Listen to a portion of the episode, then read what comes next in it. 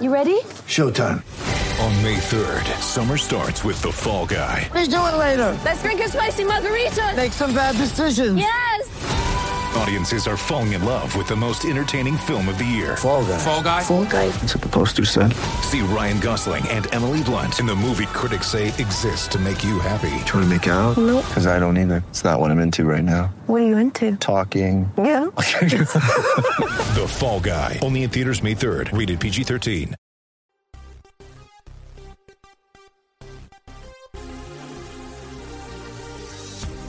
You're listening to the E2C Network, podcast by Auburn fans for Auburn fans.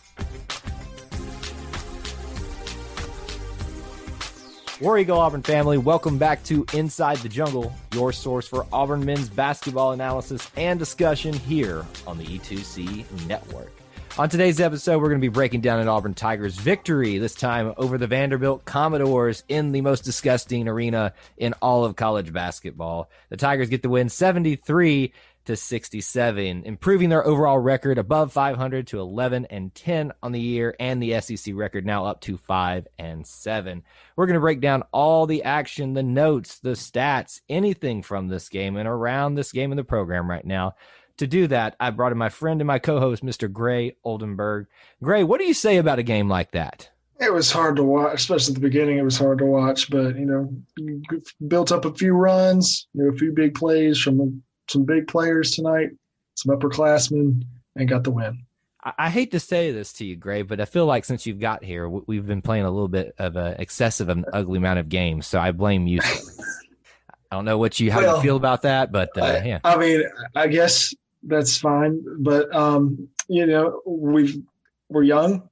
You know, it's gonna happen. It's gonna happen. We, we knew it at the start of the year, so Let me just address the comment we're young. I've seen a lot of people getting upset with that type of thinking, and I agree with you. But I think it's a given that you just have to accept that at this point. And I'm going to make Yeah. a correlation to football here. Yeah. Um, people seem to get upset when you talk about the offensive line being the cause of the struggles of the offense this, this year, and they just can't seem to grasp that it could be something as easy as that. But it simply is that this is just a young team that Yeah. can't get through some situations they might find that a more senior laden team might be. So I think it's a fair assessment to say that uh, it this is a young team and to maintain that throughout the rest of the season. How do you feel about the discrepancy on that? Oh yeah, I, th- I think you're exactly right. I think you nailed it. Um, you know, this is a young team, and whether we want to accept that, or, or no matter how long the season goes on and how experienced these guys get, we have to remember we are still one of the youngest teams in college basketball, and that just comes with you know part of it. And to Bruce Pearl's point, I don't know if you had an opportunity to see his interview with uh, the TV broadcast after the game, but he even he took the other approach on that. You know, people focus on the bad side of being young, but Bruce looks at it and says, "Can you tell me of a better five freshmen in all of college basket- basketball? I mean, that's impressive. You know, that used to be the conversation you're having with a Kentucky. Now that's Auburn. And could you even imagine with one Jalen Green being here? Should we go ahead and talk about that? Let's go ahead. so apparently, uh, Jalen Green got interviewed, uh, and it was all over social media talking about uh, G- being in the G League and stuff like that, and you know how that all went down to his decision. And we learned a few things about uh, that he apparently committed to Auburn, according to him. what do you uh, what do you make of that, Gray? Well, in the video, he was asked where, if you would have gone to college, where would you have gone? He said, I would have gone to Auburn. Uh, in fact, I told Auburn I was going, and then last minute, I switched up uh, with this offer from the G League and whatever. I, I, I mean, what could have been? What could have been? This backcourt could have been something, something even crazier than it already is. You know, the concept of the silent commit is something that's always been out there, whether it's legit thing or not. You know, I, I understand what it basically means is that, you know, a, a athlete will say, okay, I'm coming, but they haven't officially, you know, agreed to anything publicly or anything like that. You know, there's some rumors of that that has happened even this year. And, and then in football with Coach Harsin's first class that may still be out there. Um, so that could have been viewed as maybe a silent commit that would just wasn't ready yet. You got to wonder though, with Jalen deciding to go to the G League, I understand it's a humongous opportunity. He's, you know, already made way more money than I will ever see in my lifetime just by sliding into the G League of all things at this point. Uh, but I, I, often wonder too, did he have an inclination of what, what might happen this season with Auburn? And I don't mean in terms of struggles. I mean in terms of Sharife Cooper maybe having to sit out a little bit while there uh, with the potential. Because uh, at the time when he silent me can commits, and I'm doing that with air quotes right now. You know, Auburn was still um, not going, uh, was still going to be able to play in postseason um, as we thought they were going to be. Do you think that could have had an effect on his decision? I mean, it could have, it very well could have, and you know, I think, I think we underestimate what some of these players and coaches know months and months before we do. Um, you know, he's but that you know we've got to move on from that. He's a great player. You know, he will he will be a great Auburn legend. I will tell you that though. But it's a great uh, recruiting tool for Coach Pearl to, Absolutely. to put in his pocket. You know, he's he has so many of those already, and say, hey, uh, look what Jalen Green's doing here. He was coming here if he didn't get a solid deal to go play in the G League uh, out of high school. So I think that's just something to put in your cap and and look at going forward when you're trying to convince some of these other players that hey, you know, look, yeah, I know Kentucky's coming after you, I know Duke and Kansas and all of them are coming after you, but Jalen Green was going to give us an opportunity. Sharife gave us an opportunity. To look what we did with him. Uh, so there's all kinds of good ways that you can look at that news, even though it's a little bit disappointing to ask the question, what might have been. Uh, what might have been in this uh, scenario, you know, Justin Powell watch still continues. Not really much to update there. Still continue to keep him in our prayers and hope that he uh, can see the court this season. Uh, other things that I want to talk about around the game right now, and this is a comment, and it can kind of get into a little bit of discussion about this game too. Uh, Coach Pearl, in his weekly press conference, was quoted as saying that the team lacked quickness on defense. So I want to ask two questions off of this for you, okay. Gray. Okay before this game, outside of the Vanderbilt game where they get the win, did you agree with that statement from Coach Pearl? Do, did so far the team lack quickness on defense? Yes, yes, especially recently. Recently, I'd say the quickness of our guards trying to defend. You know, because last episode we talked about how Ole Miss was going straight line drive every play, every time, and that's that's the lack of quickness. And Coach Pearl and his staff recognized that, and it did look a lot better tonight. Again, that was going to be my second question. Did did did it get addressed at least in this one game after that statement is made? So, what did you see happen differently tonight? Because I still saw a lot of straight line drives to the baskets. Yeah. Maybe not as many, but what did you, what do you think they improved on? Uh, you know, I think that's something that they went back and worked on in practice. Um, that's a it's a great it's a great um, teaching tool for Pearl to go out and be able to say that to in a press conference or to the media or an interview so he can go back in his practice and say here we go. This is this is the problem. We need to address it. And whether we were you know we were perfect with our quickness on defense tonight um, but i do think we were better uh, overall considering with the guards. Yeah i do think there's a little bit of improvement in that area um, and obviously is against a team that's struggling right now uh, in Vanderbilt, like so many other teams in the in the league that are at the bottom of it. But did like seeing that improvement there. Some fun stats that come out of this game. This is a four game winning streak over Vanderbilt. Vanderbilt's one of those teams that's given Auburn fits over the last decade or so, especially yeah. dating back into the previous coaching tenure, who we will not mention here. Uh, this is sadly, is happily, but sadly as well, the only the second win in the last 12 games in Nashville. Think about that. That means for the last 12 attempts there, you have a one in six chance of winning. Uh, I think I did the proportions wrong there, but basically you have a very low percentage of winning in Nashville. It just, it just goes to show you how bad and how worse that arena has gotten. Speaking of worse, I know you and I agree about this. The worst stadium, worst arena, and all of college basketball, arguably all of college sports. And my friend Clint Richardson is rolling his eyes and screaming at me right now if he's listening to this. but I felt like it was even worse tonight when you have a yeah. minimum capacity crowd, like probably two people in all of that. The the teams further spread out on the baseline. Like I I felt like this revealed the ugliness of this arena because yeah. there was I felt personally like there was no energy in the arena whatsoever. Oh, absolutely not there was no energy at all. Yeah. I mean, not. I mean, like we were building, like we were building momentum in parts of the second half, and so was Vanderbilt, especially towards the end of the game there. And there was no energy from the players. There was none from the coaches. There's no fans in the stadium. It, I mean, it, it showed tonight. It showed tonight why that arena is the worst in college basketball. You know, Daymeon Fishback was the one of the TV commentators tonight, and he is one of the best and a former Auburn great for the Mhm. basketball program. And when he has to break away and start telling stories about his old days, you know that the energy is low in this game because he is a pro at that stuff. And I'm sad that we don't get to enjoy him on the radio broadcast uh, with uh, you know Andy, but he was with uh, Rod Bramblett at the time, but. Uh, with Andy Burcham, I, I I know we wouldn't trade Coach Sonny Smith for anything in the world because I love how he gets on the refs, and it's just it's worth it just to listen to the So radio. funny. I mean, it's it's hilarious. It's great.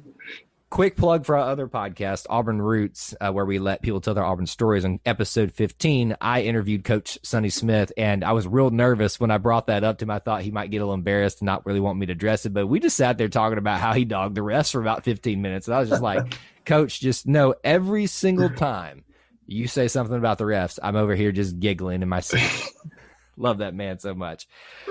All right let's talk about this game a little bit in uh, some detail now. Vanderbilt falls to Auburn in their uh, home monstrosity of arena by the score of 73 to 67. In the first half of the game, Vanderbilt got out to a very quick start, uh, almost to a double digit lead. It kind of got scary there for just a little bit of a second. Auburn fought back and made it a battle the entire first half, with Vanderbilt still maintaining the lead 23 to 25 going into halftime.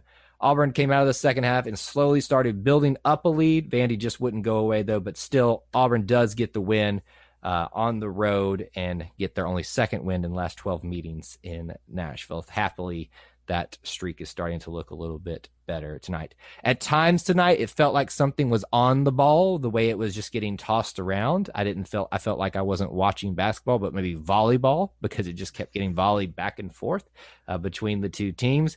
Uh, I felt like this was a very sloppy game tonight. What did you think? It was. It was very. It was a very sloppy game. That first half was hard to watch. It was. It was really bad basketball in the first half. In the second half, it started picking up a little better. You saw the adjustments that both Stackhouse and Pearl made. Um, Yeah. But yeah, a lot, a lot, a lot of turnovers. You know, 16 for Auburn, 17 for Vanderbilt. You know, a lot of free throws being shot. It was just. It just wasn't a pretty basketball game. It wasn't a game that the that a mutual fan would turn on and be like, "Wow, I'm ready to watch Auburn Vanderbilt tonight." I do want to give credit, and I think you brought up a great point as well. I think it's always important to do this too for your opponents.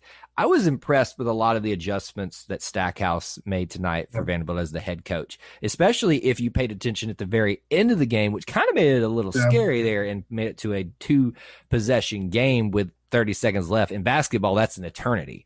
You know, you know, a turnover here, uh, some the ball, ball bounces wrong there. Uh, you know, Vanderbilt's back in the game at this point, and he made a really quick inbound play that got them back in position to actually do something. Uh, Sure. Thankfully, that did not happen. So I'm glad you brought that up. That Stackhouse, I thought, is, is doing a pretty good job with a probably not so great situation in Vanderbilt Yeah. at this moment, which is odd to say because they are a traditional power for basketball. Hopefully, they'll be back there soon. Hey, Auburn family, we're going to take a quick breather from this episode to bring you an important message. One of the most well known things about Auburn fans is how loyal they are, and we show that loyalty by the colors that we wear. Let us help you stock up on those colors by going over to our teepublic.com store. There you'll find a variety of merchandise geared towards designs based on E2C Network and Auburn content. While TeePublic is known for their t-shirts, they have a wide selection of merchandise options for you to select one of these designs to be put on. They also have other types of apparel, stickers, mugs, and much more. Here's the beauty of it your purchase will help support this network and the content that we regularly produce. The purchase will also go to support independent artists who put a lot of hard work into designing these concepts, especially for you, the Auburn family. And did I mention that they regularly have sales? T shirts for $13? You have to be kidding me. If you're ready to explore your purchase options, head on over to teepublic.com slash store slash E2C network. You can also get there by going to our website at E e2cnetwork.com slash support. Now that you've got some options to suit up for game day, let's head back into this episode. I think it's obvious who the man of the night is. Well, there's two of them probably, but I think the one that we don't get to talk about as often is Jamal Johnson. What did you think about his play tonight? He was on fire. Hey, you, have to know Jamal is going to have you know, three or four of these games a year where he, he's the only person that needs to shoot the ball from outside. And tonight was the night going five of eight from three with 19 points off the bench. Hey, tonight is why he showed why he's the only upperclassman on this basketball team. Yeah, I, I love that the fact that on the road where you need a little bit of stability, a little bit of steadfastness, this comes from your most upperclassman guy. Um, Jamal stepped up in a big way when things could have gotten a little dicey on the road, and you love to see it happen to him. So, you know, you and I have talked about on several episodes, and especially the last episode, about the whole Devan Cambridge, Jamal Johnson, who should yeah. be the starter, who should be the sixth man you know, it feels like every time we have this conversation, the guy who comes out and becomes the sixth man has a monster game. So, what do you feel about that right now? Does Jamal need to stay as the sixth man, or does he need back in the starting lineup? I think I think he needs to stay as sixth man right now, um, but I'm not opposed to either being the sixth man because I think both of them strive, really thrive in that role, um, and it's become a, a huge role, especially with the discrepancy of uh, bench points in their previous games. Here tonight, we blow Vanderbilt out in bench points to 27 to 12. Jamal wins that 19 to 12 by himself. Um, so, you, know, you could put either one in there. You know, I think both of them are good in the starting lineup and good in the on the bench in that six man role. But I think right now, I think we should stick with Devan the thing I like about this situation, it gives us versatility to adjust absolutely. to what the team absolutely like, looks like, you know, because if it's a bigger team, you probably want Cambridge in there. If it's a team that's a little bit faster, a little bit smaller, maybe, maybe you consider putting Jamal back in there if there needs to be a change of pace. But I'll say this much.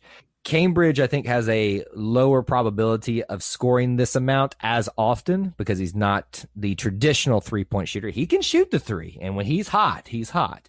But I think Jamal has a higher opportunity to score more off the bench, which is something that's been really lacking for Auburn at times. Yeah.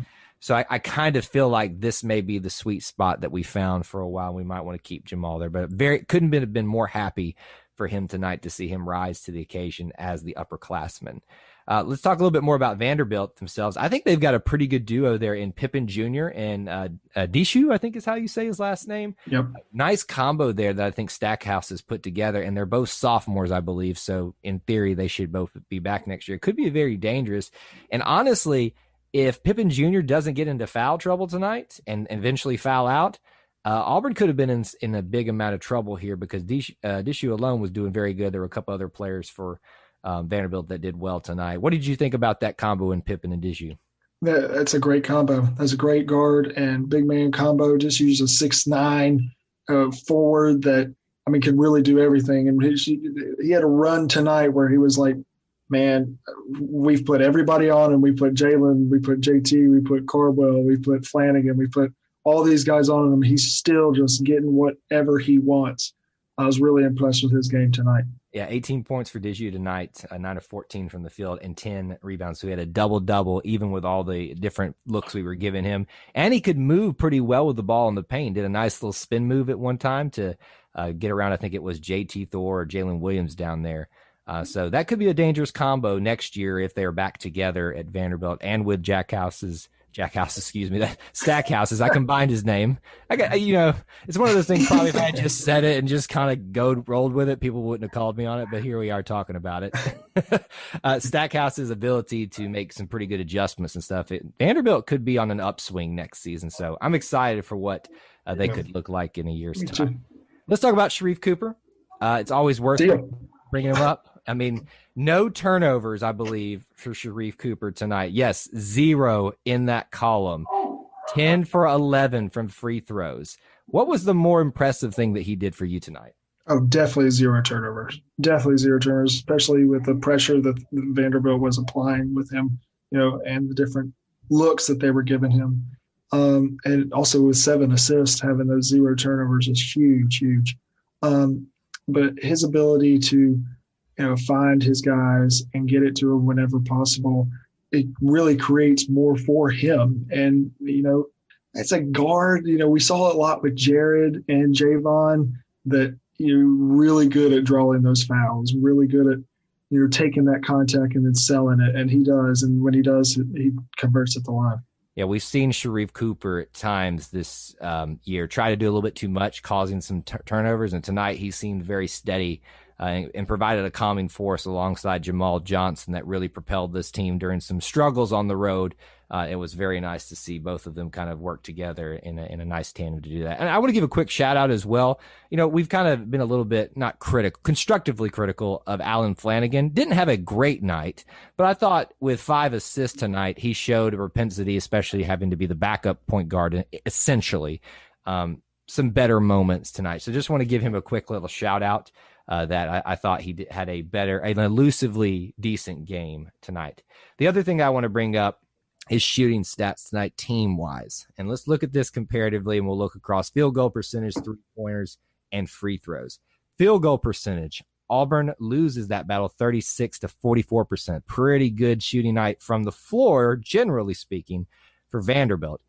Three pointers. Auburn gets the slight edge here 37 to 36%. But then look at this beautiful column right here. Uh, you don't. I knew you, this was coming. I was about. Oh, I knew this was coming. Don't you laugh at me? There, there are things that you can count on in life: taxes and Kyle talking about free throws.